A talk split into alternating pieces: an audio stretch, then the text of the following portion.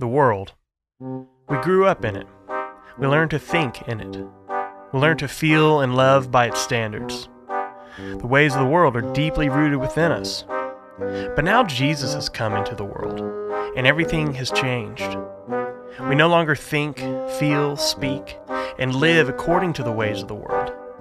Now we walk according to the very Spirit of God given to all who put faith in Jesus. Last week, we discussed how unrepentant sin leads to infection within the community. And in order to keep that sin and division from multiplying, that person must be removed. Yet, this removal is not for the sole purpose of throwing unrepentant sinners into the trash, never to be seen or heard from again.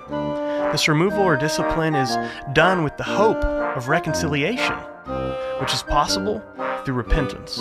And this week, Paul continues his discussion on specific ways the Corinthian church is holding on to their worldly thinking. They're turning to the world to settle legal disputes that should be decided within the confines of God's family. Rather than being willing to suffer and be defrauded, these foolish saints are the ones causing suffering and defrauding other brothers and sisters within the church. Paul's clear. Living like this does not lead to inheriting the kingdom of God it leads to destruction. And the church needs an intervention. Uh, it was kind of fun actually to, to listen to someone else preach from one of these difficult texts, and I'm very grateful for Drew and him walking through. I know that it can sound a little bit strange. Hey, Drew, I'm going to be gone next weekend. Would you mind speaking?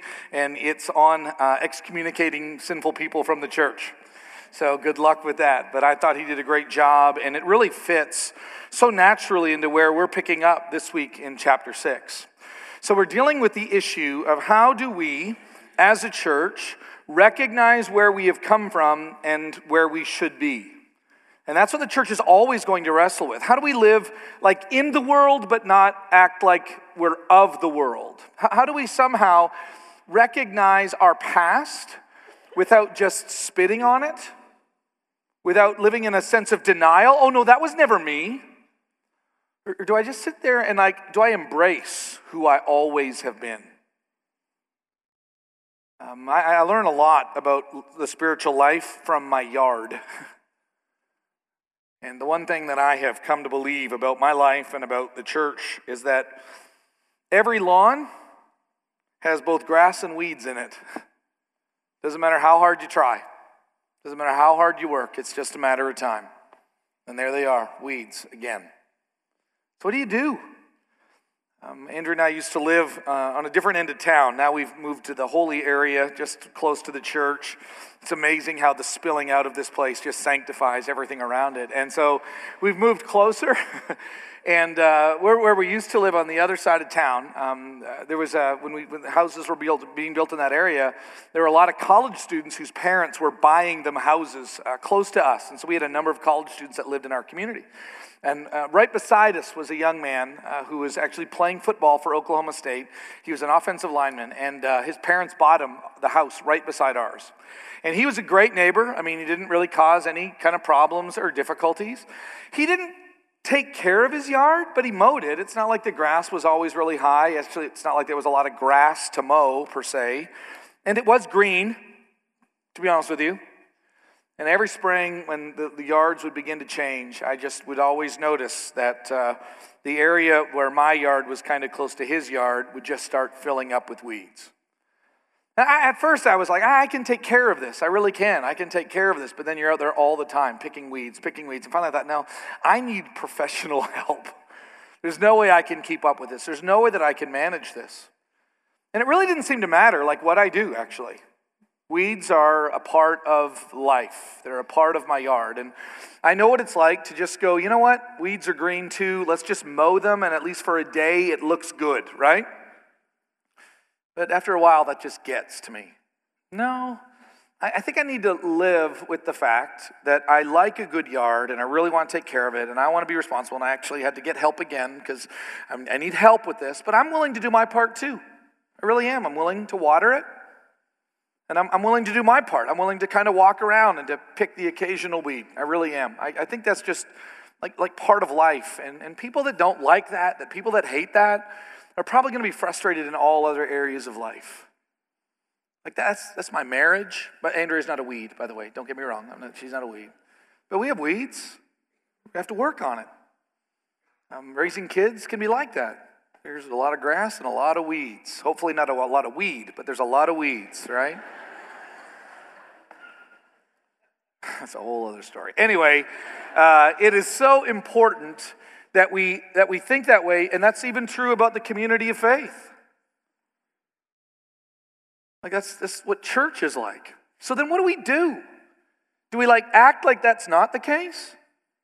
How about we just say, hey, you know what? Let's just redefine grass. And it includes all these other things too. Literally, there's like dandelion grass, and then there's fescue grass, and then there's. No, it's a weed. Um, my, my dad would never pay for anybody else to do his yard, and so um, he would barely pay me. And I remember when I was a little kid, hey, dad, would you pay me to pick these dandelions? And he would say, you know what, I'll pay you. I forget what it was, like negative five cents a dandelion or something like that. And, and so I would, I would say, I'll do it, dad. And so I would, I would get out there, and for me to pick a dandelion was basically just to pop the yellow part off, put it in a bag, and call it good. Hey, dad, I got all the yellow parts off. And my dad would say, that's not dealing with weeds. So what do I have to do? Because first of all, you're not paying me very much. So what do I have to do? And and I remember him showing me. I literally remember being a little kid, and he gave me like this shovel, and he said, "You take it and you put it just a little bit away from the root of the of the weed, and then you push down in it, and you kind of shake it up a little bit, and then you got to get down, and you got to try to grab it by the root." You got to kind of shake it a little bit, and if you've really done a good job with the spade, it'll start to loosen up. And then you pull it up, and he would pull, and I just thought, holy, there's a lot of stuff under the ground. And that's what you do. And I'll pay you for those. I don't need yellow tops, but I'll, the whole weed. That's, a lot of work, Dad. yeah, but that's how you deal with weeds. So the Apostle Paul looks at this church that he loves and this church that he cares for, and he recognizes he's, he's not naive, he gets it.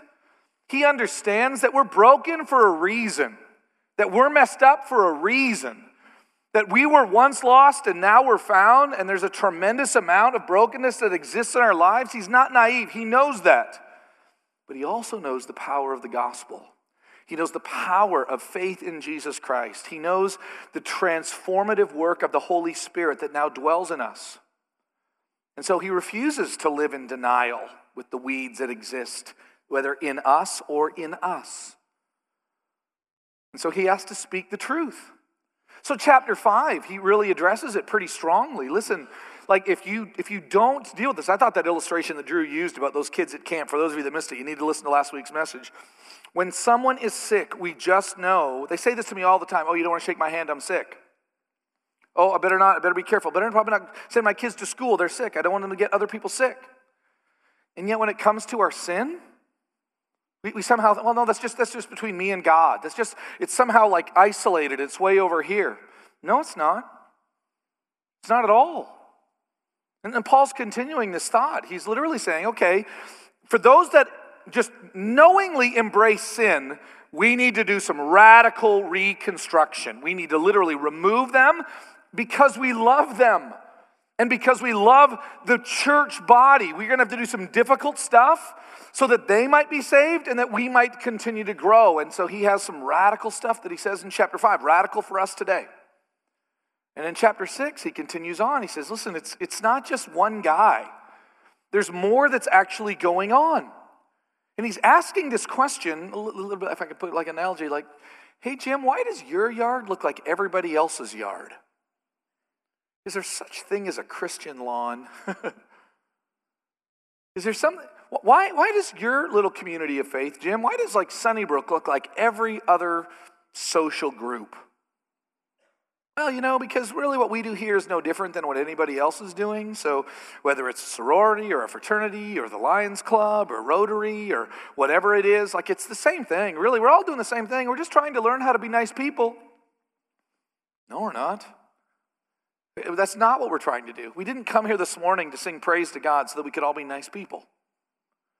We came here because Jesus Christ has done something different in our lives. We're here to say thank you to Him.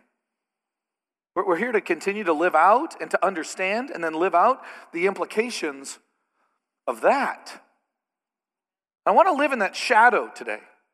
I really want that, that, the cross of Jesus Christ, the implication of the death, burial, and resurrection, the sending of Jesus, the coming of Jesus, um, the death, burial, and resurrection, the ascension of Jesus Christ, the coming of the Holy Spirit. Like, how does that fundamentally change? Like you and me and us. And that's why the Apostle Paul says something rather bold here in that first section. We're going to look, 1 Corinthians 6 is where we are, so turn there. 1 Corinthians 6. I want to unpack the first eight verses as a unit. And Paul is going to repeatedly make this statement Do you not know? Notice the inflection. Like, do you not know? Now, by the way, that, that could sound somewhat condescending. I, I don't know if it is. I, I just want you to remember that the Apostle Paul walks into a city that, for the most part, most likely, um, this is in the early 50s. Jesus died like roughly 21 years earlier. This is the early 50s, which means not a lot of people have heard of. They may have known about the God of the Old Testament, but they don't know about Jesus Christ. Many of them do not. Most likely, none of them know about who Jesus Christ is, God's plan of salvation. They don't know that. So Paul walks in, and for a series of weeks, okay, we don't know if it's exactly the number mentioned in the book of Acts, but we know it's at least that. It'll say, it'll repeatedly say, Luke will record, and Paul spoke in the, in the synagogue there for three weeks. Okay, might have been more, but we know at least he spoke in the synagogue for at least three. But it's not like he spent eight years with them. Imagine that I walk into town, you know nothing about my way of life, you know nothing about God or nothing about who Jesus Christ is. You have no idea what it means to love a woman or to be loved. You have no idea about what forgiveness or the basis of it is. All you know is that is this we should kind of be nice, but in the end, every man, every woman, every child for themselves. And man, if it feels good, why not do it? And Paul walks in, takes that whole world, turns it upside down. Shares the good news of Jesus Christ. Some people believe it, they become filled with the Holy Spirit. And then, after a rather short period of time, okay, just we'll, we'll, I'll, I'll land on the outside. Imagine that I have been here for three whole months, and then I go and I don't give you a Bible. Like we, we've got them literally. They come in here any time of the week. You'll see all these pews are still full of Bibles. Bibles are everywhere. You got one on your phone. Literally, Bibles are everywhere. Imagine you don't even have that. And Paul gives you the story and then goes, and I leave you to the Holy Spirit. I, I got to go. Where are you going? Ephesus. Okay, that's far. When are you coming back? I don't know. But I promise you, just remember what I told you about Jesus. I got to go. Have you ever just felt the weight of that?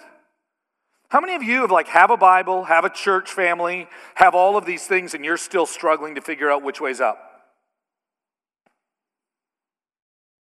And so the apostle Paul has to say, and I, and I don't think he's I don't think he's mad. I really don't. Not that he's not afraid to be mad, but I think this do you not know? He says a number of times, particularly in this book, he likes to say, I don't want you to be ignorant. I don't want you to somehow live your life somehow disconnected from the truth. Do you not know? Verse 1. When one of you has a grievance against another, does he dare to go to the law before the unrighteous instead of one of the saints? So he's accusing them of something. And what it is is so uh, basically, you have a, have, a, have a situation where Jim and, and Blaine have a disagreement because they're neighbors. And so they've got this one stretch of property that here's Jim and Andrea's land, and here's Blaine and Anetta's land. And there's this one stretch, and we're arguing back and forth. Oh, whose is it? It's mine. No, it's mine. Where's the line? It's here. No, it's here. And we're arguing back and forth. And finally, you know what? Just nobody's taking advantage of me, Blaine. I feel like you're I feel like you're taking advantage of me. No one's taking advantage of me. And you know what? I'm going to take you to court. Oh yeah, well I'll take you to court. I'll double take you to court. Oh yeah? It sounds like a junior high conversation. But yeah, I'll come back and and we're arguing back and forth and then we decide, "Hey, instead of going to like our community of faith and having our brothers and sisters kind of help us see which way to do it. No, no, no. We're going, I'm taking you all the way to the Supreme Court. Like we're figuring out because no one's taking advantage of me. Nobody. Paul hears about this. So, so you and Blaine can't figure it out. And so what you've decided is to go to an unrighteous court because you trust them. Verse 2. Do you not know that the saints will judge the world? And if the world is to be judged by you, are you incompetent to try trivial cases? Do you not know that we are to judge angels? How much more than matters pertaining to this life? Now, that's kind of some interesting stuff. Like, did you know we were to judge angels? Did you know that we are to judge the world? Now, there's some really some debate about how this worked. I, I think there is, there is a sense in which you and I, when we accept Jesus Christ and we begin to live a different life, there is a sense in which that can be understood as judgment, by the way. And you, know what I'm talking about. You might go, well, what do you mean? How is that judging? Oh, no, you know exactly what it's talking about. Because when you're somewhere and you start doing something and then someone says, no, I don't want to do that. How many of you feel like, even though they never said, I'm judging you, how many of you feel judged? You know what I'm talking about? Oh, should I not have done that? I feel like they're judging me. I feel like, yeah, wow, I shouldn't have done that. I, I'm just telling you what I'm going to do. See, when we say we're going to be salt and light, when, when I say, hey, like I'm going to be faithful to my wife and she's going to be faithful to me, and even if she were to cheat on me, we've had these conversations, that I would forgive her and that she would forgive me.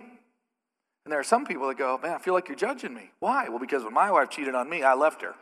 Okay, I'm, I'm not.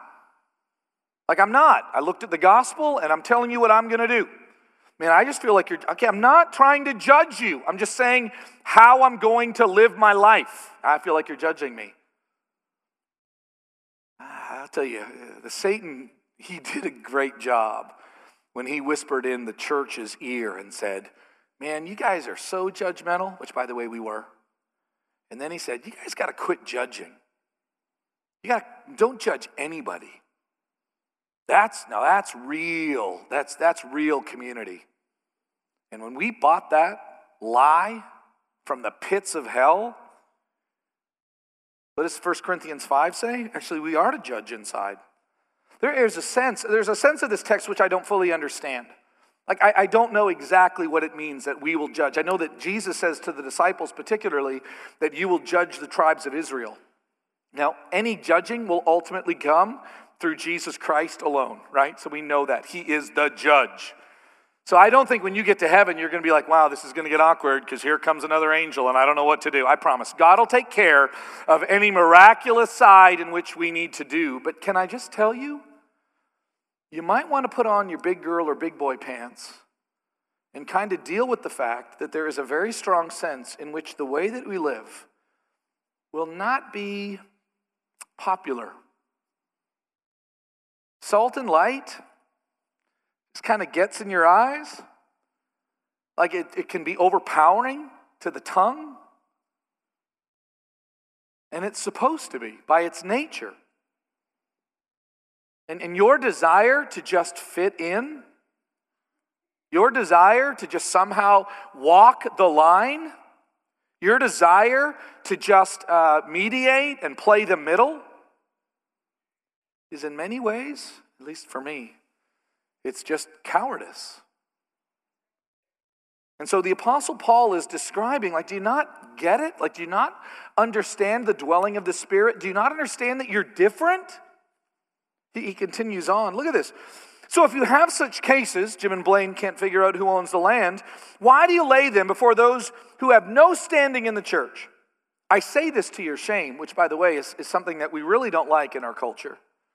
The Bible was written in a guilt and shame based culture, and, and I, I, still find it very fascinating that so many of us think that any shame at all is just the worst thing ever. And, and yet, the Bible seems to describe that there is, like, even something appropriate that when we do something wrong, that there should be a sense of uh, something's out of place. I hated it when my dad would say to me, Well, son, you've disappointed me. Don't say that, Dad. I'm going to cry. I don't want to disappoint you. Why don't you just say I'm evil, but you're proud of me? You know? Dad, why can't you just embrace my sin?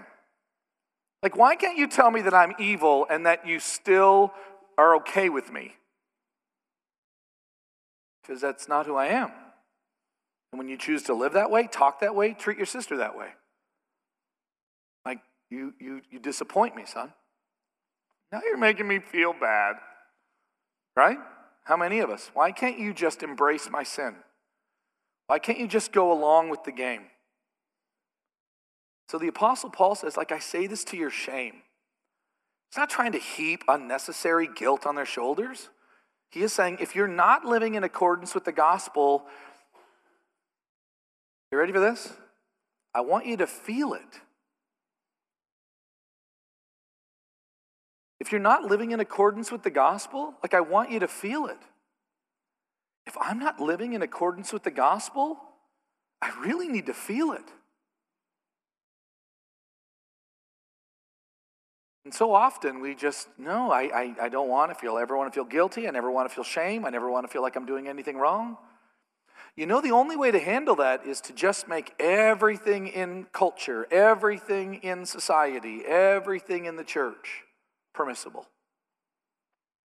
And then we can just kind of have this mutual admiration society and just kind of nod with one another and go along. And in the end, let's just have a lawn of grass and weeds and just call it good. And the problem is, is that there is a gardener coming and he's not good with that, right? So the Apostle Paul is not good with that. So notice, notice what he says here. I say this to your shame. Can it be that there is no one among you wise enough to settle a dispute between the brothers? But brother goes to law against brother, and that before unbelievers? Now listen to this. To have lawsuits at all with one another, and that's the context here. He's not saying, hey, by the way, I had, had to get a lawyer for X or Y, but when Jim and Blaine can't figure it out, and we have to go to an unbelieving system to figure, because we are not, no, no, no, no, no.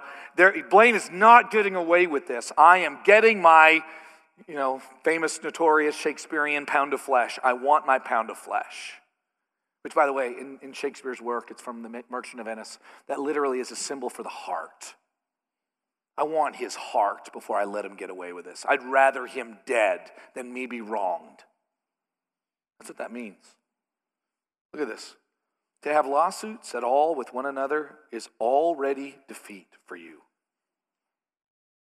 You've already lost. So I'm waiting for the court case to come out, and I totally think I got you, brother. I totally think I got it, and I'm going to win this. Paul taps me on the shoulder. Actually, you can't even tell this, but you're a loser. Like you've lost. Like you think you're going to win the case, but you've actually lost in the court of godly opinion. Yeah, but I'm going to win my yard. And, and that's okay with you. Like you're okay with being at odds with the creator of the universe so that you can get your yard. And Paul says, I say this to your shame. Why not rather suffer wrong? Because um, it, it, it hurt. I don't like wrong. Why not rather be defrauded? I'm not being defrauded. But you yourselves wrong and defraud even your own brothers. I say this to your shame. This is already a defeat for you. You've already lost. See, one of the major concerns that Paul has in chapter 5 and now in chapter 6 is like, are you looking at life? Are you looking at your life? Are you looking at what Jesus Christ has done from the cross perspective? Or are you still looking at it from like your own worldly perspective? So imagine that, you know, Blaine and I are at odds about this piece of land. And there's no way he's going to get the better of me. And I just come up to someone, see wise counsel that's going to help me. Hey, I don't know if I should take Blaine to court. I really don't, but I think I got a case on this, and man, I could really get some serious money off this because I don't want to tell you what's in that piece of property. That I want anybody to know that, but I'm really trying to to get this to leverage it for myself, and I begin to do this. And, and one of the things that always helps me is if I put whatever I'm struggling with in the shadow of the cross. So what are you doing? Well, I just, I'm trying to make the most of what is rightfully mine. And I don't want anybody to take advantage of me. I don't want anybody to, I want, I want what's fair. I want what's right. I want what's mine. You always have to talk like that, by the way. And your, your heart starts to race and you become more and more and more and more passionate. Okay, wait, just hold on to your story for a second. Now, you can finish it in a moment about how you're going to get the land and how it's going to be yours and it's fair and it's right and nobody's going to take advantage of you. I, uh, just kind of hold you on. Tell me about the cross again. Well, um, God, in his loving kindness, see, we, God made us and we rebelled against him. And Jesus did not consider equality with God as something to be robbed or to be held onto. And so he emptied himself. He gave freely of himself. And he came down to earth and he lived this life. And then he died on the cross for my sin. And, and it's this incredibly free gift that he has given me that has transformed my life. And I'm going to stick it to Blaine. Okay, you had me until the stick it to part. Tell your story and, and then kind of pause it and then tell the story of Jesus and then finish your story. No, my wife cheated on me, and no one cheats on me. I'm serious. Like, nobody cheats on me. So I'm not going to have any part of it. And she's wronged me. And so, you know what? Certain things I just won't let go of. Pause. And Jesus Christ forgives me no matter what. And I go to him repeatedly and ask for forgiveness, and he washes me white every time. And so I'm going to leave her and have nothing to do with her again because nobody does that to me. You hear yourself? Paul's asking this very serious question Do you not know? Like, do you not get it? Seriously? That one piece of land? And so the Apostle Paul essentially wants the Christians at Corinth to know, and we need to know this too. I, I, love this statement from this text, and this is a little bit of one of those underlinable verses. Paul is about to say this and such, and he's going to list a bunch of sins. And he says, and such were some of you. It's the before and after. See, one of the problems with the analogy about the church being like a yard and that there are weeds is the only way that I know to get rid of weeds is to kill them or to like pluck them up and kill them. That's not what Jesus does. But what Jesus does, we don't know how to do because only Jesus can do it. And Jesus actually takes weeds and turns them into grass. Do you see the difference? Like, Jesus doesn't say to Jim, Hey, you're a dandelion. I just want you to wear this grass costume for the rest of your life. And, and by the way, there's a whole lot of us in this room that kind of play that game. No transformation, just look like fescue. uh, that yellow thing is going to pop out at some time, I promise you. You just can't do it. Think about that statement. And such were some of you. I love that. Because I, A, and when I say I don't want to be a part of a community like, I mean, the Bible doesn't want me to be a part of a community that only says, hey, if you have it all figured out, if you're nice, good grass, come on in. No, like nowhere does the Bible say that. The Bible doesn't say that in Genesis, Exodus, Leviticus, Numbers, Deuteronomy, Judges, none of it. it. Doesn't say it in Matthew, Mark, Luke, or John, or Acts. Definitely doesn't say it in Acts. In Acts, it's like everywhere I go, well, I find her weeds, and then after I tell them about Jesus, grass everywhere. That's the story of the Bible. It's not judgmentalism. It's not, hey, look, we figured it out. Look how smart we are. Look how good we are. It's no, look how messed up we are, but look how good God is. Is that not amazing? That's the story of the gospel. But then, if that's the case, then, then be the grass with which you were called to be. Don't go back out living the weed. Don't go back. Why would you go back? It is what you were. Look at verse 9. And Paul draws a hard line here, and this is where it gets complicated.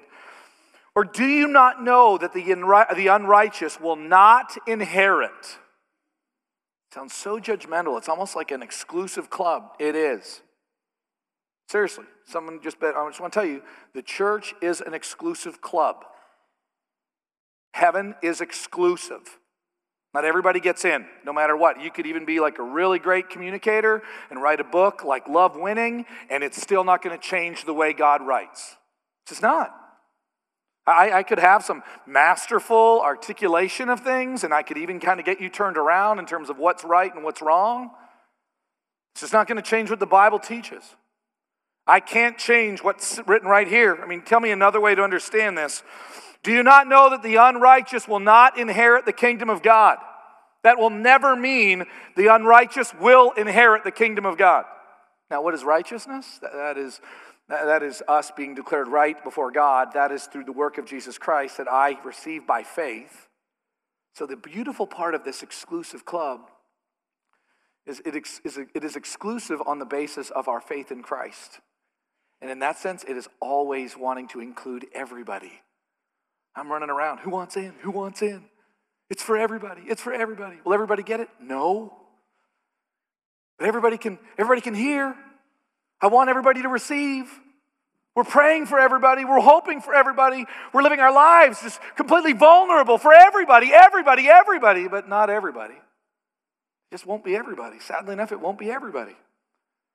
There are some people that want to stay on the unrighteous side of things. And the Apostle Paul is saying in chapter 5, yeah, like if someone wants to live a sexually immoral life, like we're not just going to change the inside um, expectations of the community of faith. Like if I said to you, hey, like I'm just going to be a jerk, and I just want everyone in the, in the, in the congregation to accept jerkism. You would go, no, we're not being jerks. You've got to remember who Jesus Christ is, Jim. You're right, I do. That's why we don't we don't put up with you know, we got a, we got a list of things here. He says, "Do not be deceived." Which why, why do you say that? Why would Paul say, "Do not be deceived"? Why? Because we can be deceived. I mean, I would argue at some level, this is why we got to be on top of this and alert because the world is constantly going, hey, you know what? I don't know if you know this, but if you're of a different color, you're not as good as these people of this color, and so we can treat them like crap, like property. You know, that's in the Bible. A, it's not, and that's never okay.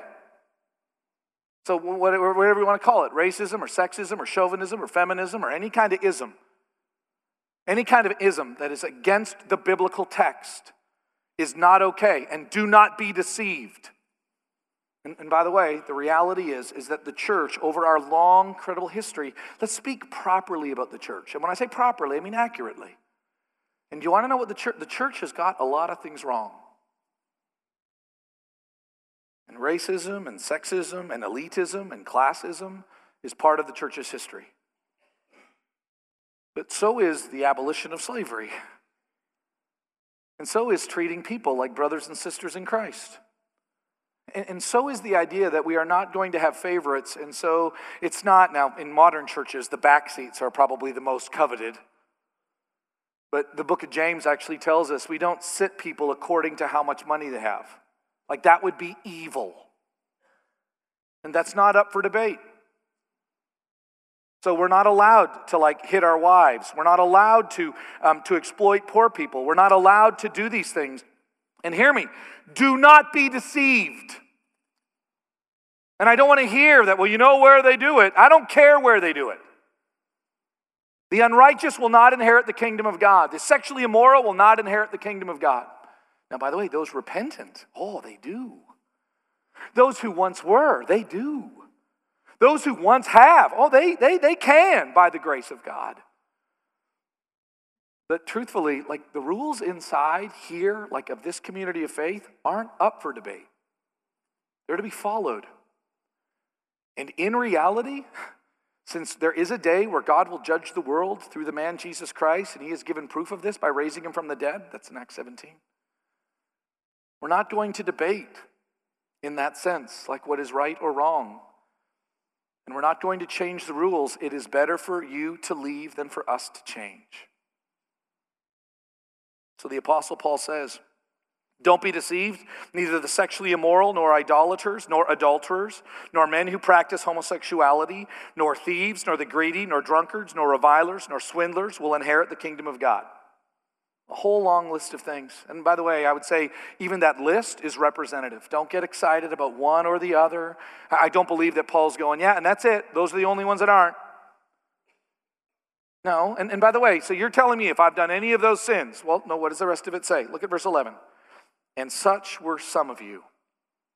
So obviously, if that's who they were, then it's not like, well, if I did that, I can't be in.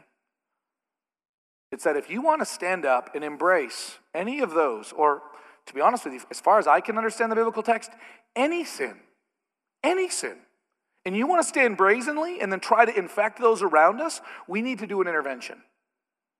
Immediately, by the way, for your sake and all of those around you, because you're sick and you're not living the way that God designed it. And in that sense, hear me, in that sense, this is not up for debate. We're never going to go, adultery is totally cool because he really loves her.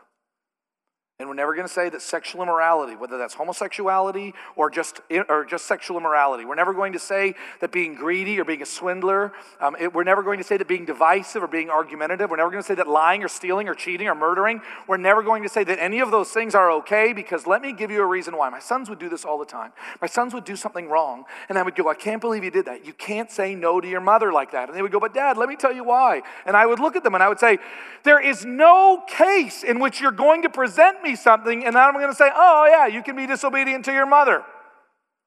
It just doesn't work that way. And there's no case in which we can ever say to God, hey, here's why I'm a sinful person, embracing my sin. And God's going to go, oh, oh, okay, I didn't know about that one. No, the Bible speaks very clearly. Let, let, me, let me share with you some texts that really kind of hit this rather strongly. And uh, I'm going to probably go through them quick enough that you might just want to write down the verses and go back and look at them later, just in case you think, wow, so where is this coming from? Well, first, let me, let me finish verse 11. And such were, such were some of you, but you were washed, you were sanctified. This is what Brady read at communion time. You were washed, you were sanctified, you were justified in the name of the Lord Jesus Christ and by the Spirit of our God, meaning it's a, it's, it's, it's a different day for you. So, can I ask you, like, is it a different day for you? Is that list of sin like something that you were? If it is, then we praise the Lord. If it's something that you want to pass on, we really need to talk about the gospel again. I want you to tell your story about your sin, and then I want you to stop, hit pause, and then I want to talk about what Jesus Christ has done, and then talk about the Holy Spirit dwelling in you, and then you can continue. Do you realize how hard it is to stay in our sin when we do that?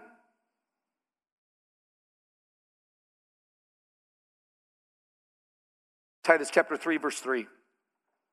For we ourselves were once foolish, disobedient, led astray, slaves to various passions and pleasures, passing our days in malice and envy, hated by others and hating one another. Galatians chapter 5, verses 19 and following. Now, the works of the flesh are evident sexual immorality, impurity, sensuality, idolatry, sorcery, enmity, strife, jealousy, fits of anger, rivalries, dissensions, divisions, envy, drunkenness, orgies, and things like these. And I warn you, as I warned you before, that those who do such things, meaning those who brazenly, habitually, with celebration do those things, will not inherit the kingdom of God. Ephesians chapter 5, verse 5. For you may be sure of this. Oh, if only the Apostle Paul was more confident. You will be sure of this that everyone who is sexually immoral or impure, who is covetous, that is an idolater, has no inheritance in the kingdom of God, of kingdom of Christ and God. Now, by the way, it's so interesting that I know a number of people that love to embrace certain forms of sexual immorality. And then they go, but look at the list. It's got a whole bunch of other things. I'm going, sure. But somehow you're wanting me to ignore the whole list. No, I always want the whole list. And the whole list is still, there's even more. Why? Rebellion against God does not glorify God. Well, it does. It glorifies in the judgment of that sin. Two ways that happens. One, the judgment on Christ, which we receive. That's called grace. The other one is you paying for it. Um, choose A.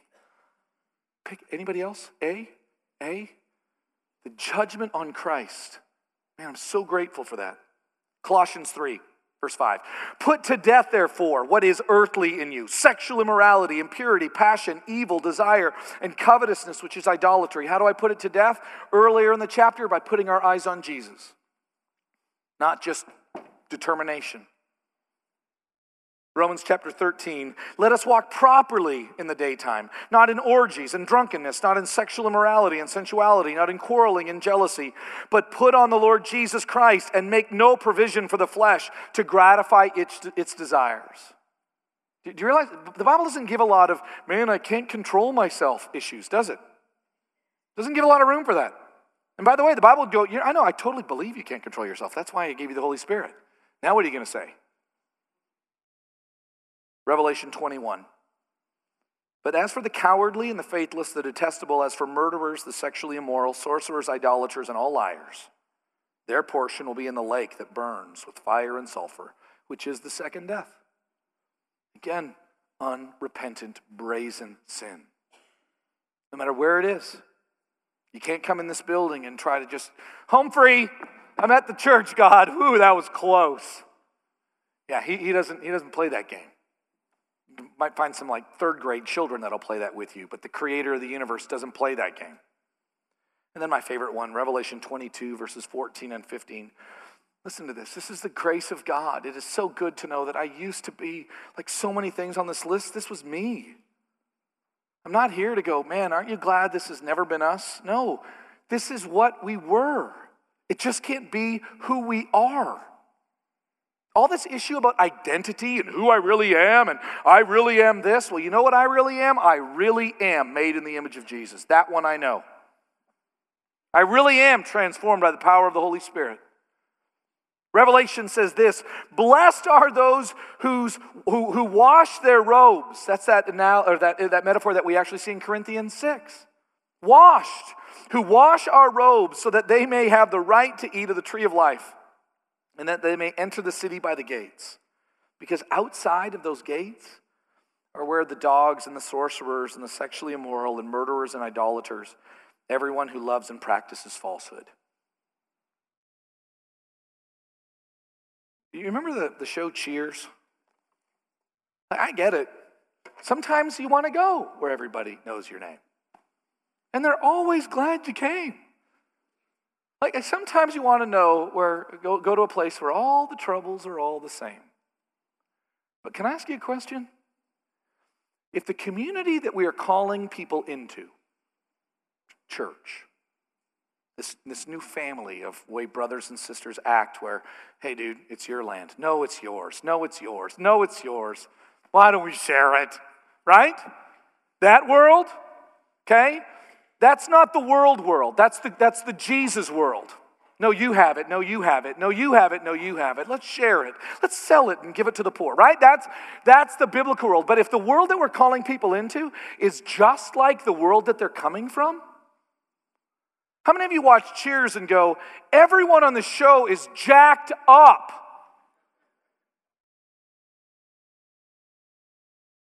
No one ever gets better on that show. I love watching these TV shows, and some of them I, I laugh at a lot. Seinfeld, Friends.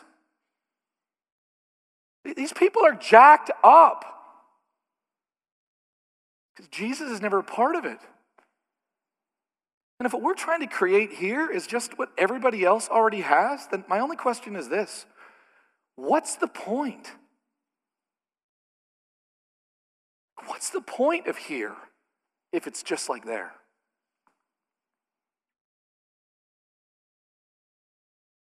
Pray. God, thank you. I don't need to answer that question because we know there is a point and it has to be different. And I'm just grateful for the opportunity. I'm grateful for where it is different. God, it's, I think I could kind of write this letter to us, but I also see so much of transparency and vulnerability. I know so many people that in their sexual immorality, in their rivalries, in their greediness, in their idolatrousness, in their adultery, they break and I'm just so grateful for that. So, those people that read that list and it just stings, I pray that it stings like a wound that is being healed. That it doesn't feel like something that needs to be amputated, but it is something that is truly being stitched up, that may always have a scar, but God, it is, it is still whole again. And only you can do that. God, may we recognize the exclusive nature of who we are. And may we never be exclusive. May we always have open doors, open hearts, open lives, open homes, because you've opened them to us. May truly this be who we were, but not who we are. May Jesus be who we are. And all God's people said, Love you guys. Go and be salt and light, okay? Make people like have to go like this because you're so amazing. Love to continue the faith conversation. If you want to walk this way instead of that way, we'll see you Wednesday night.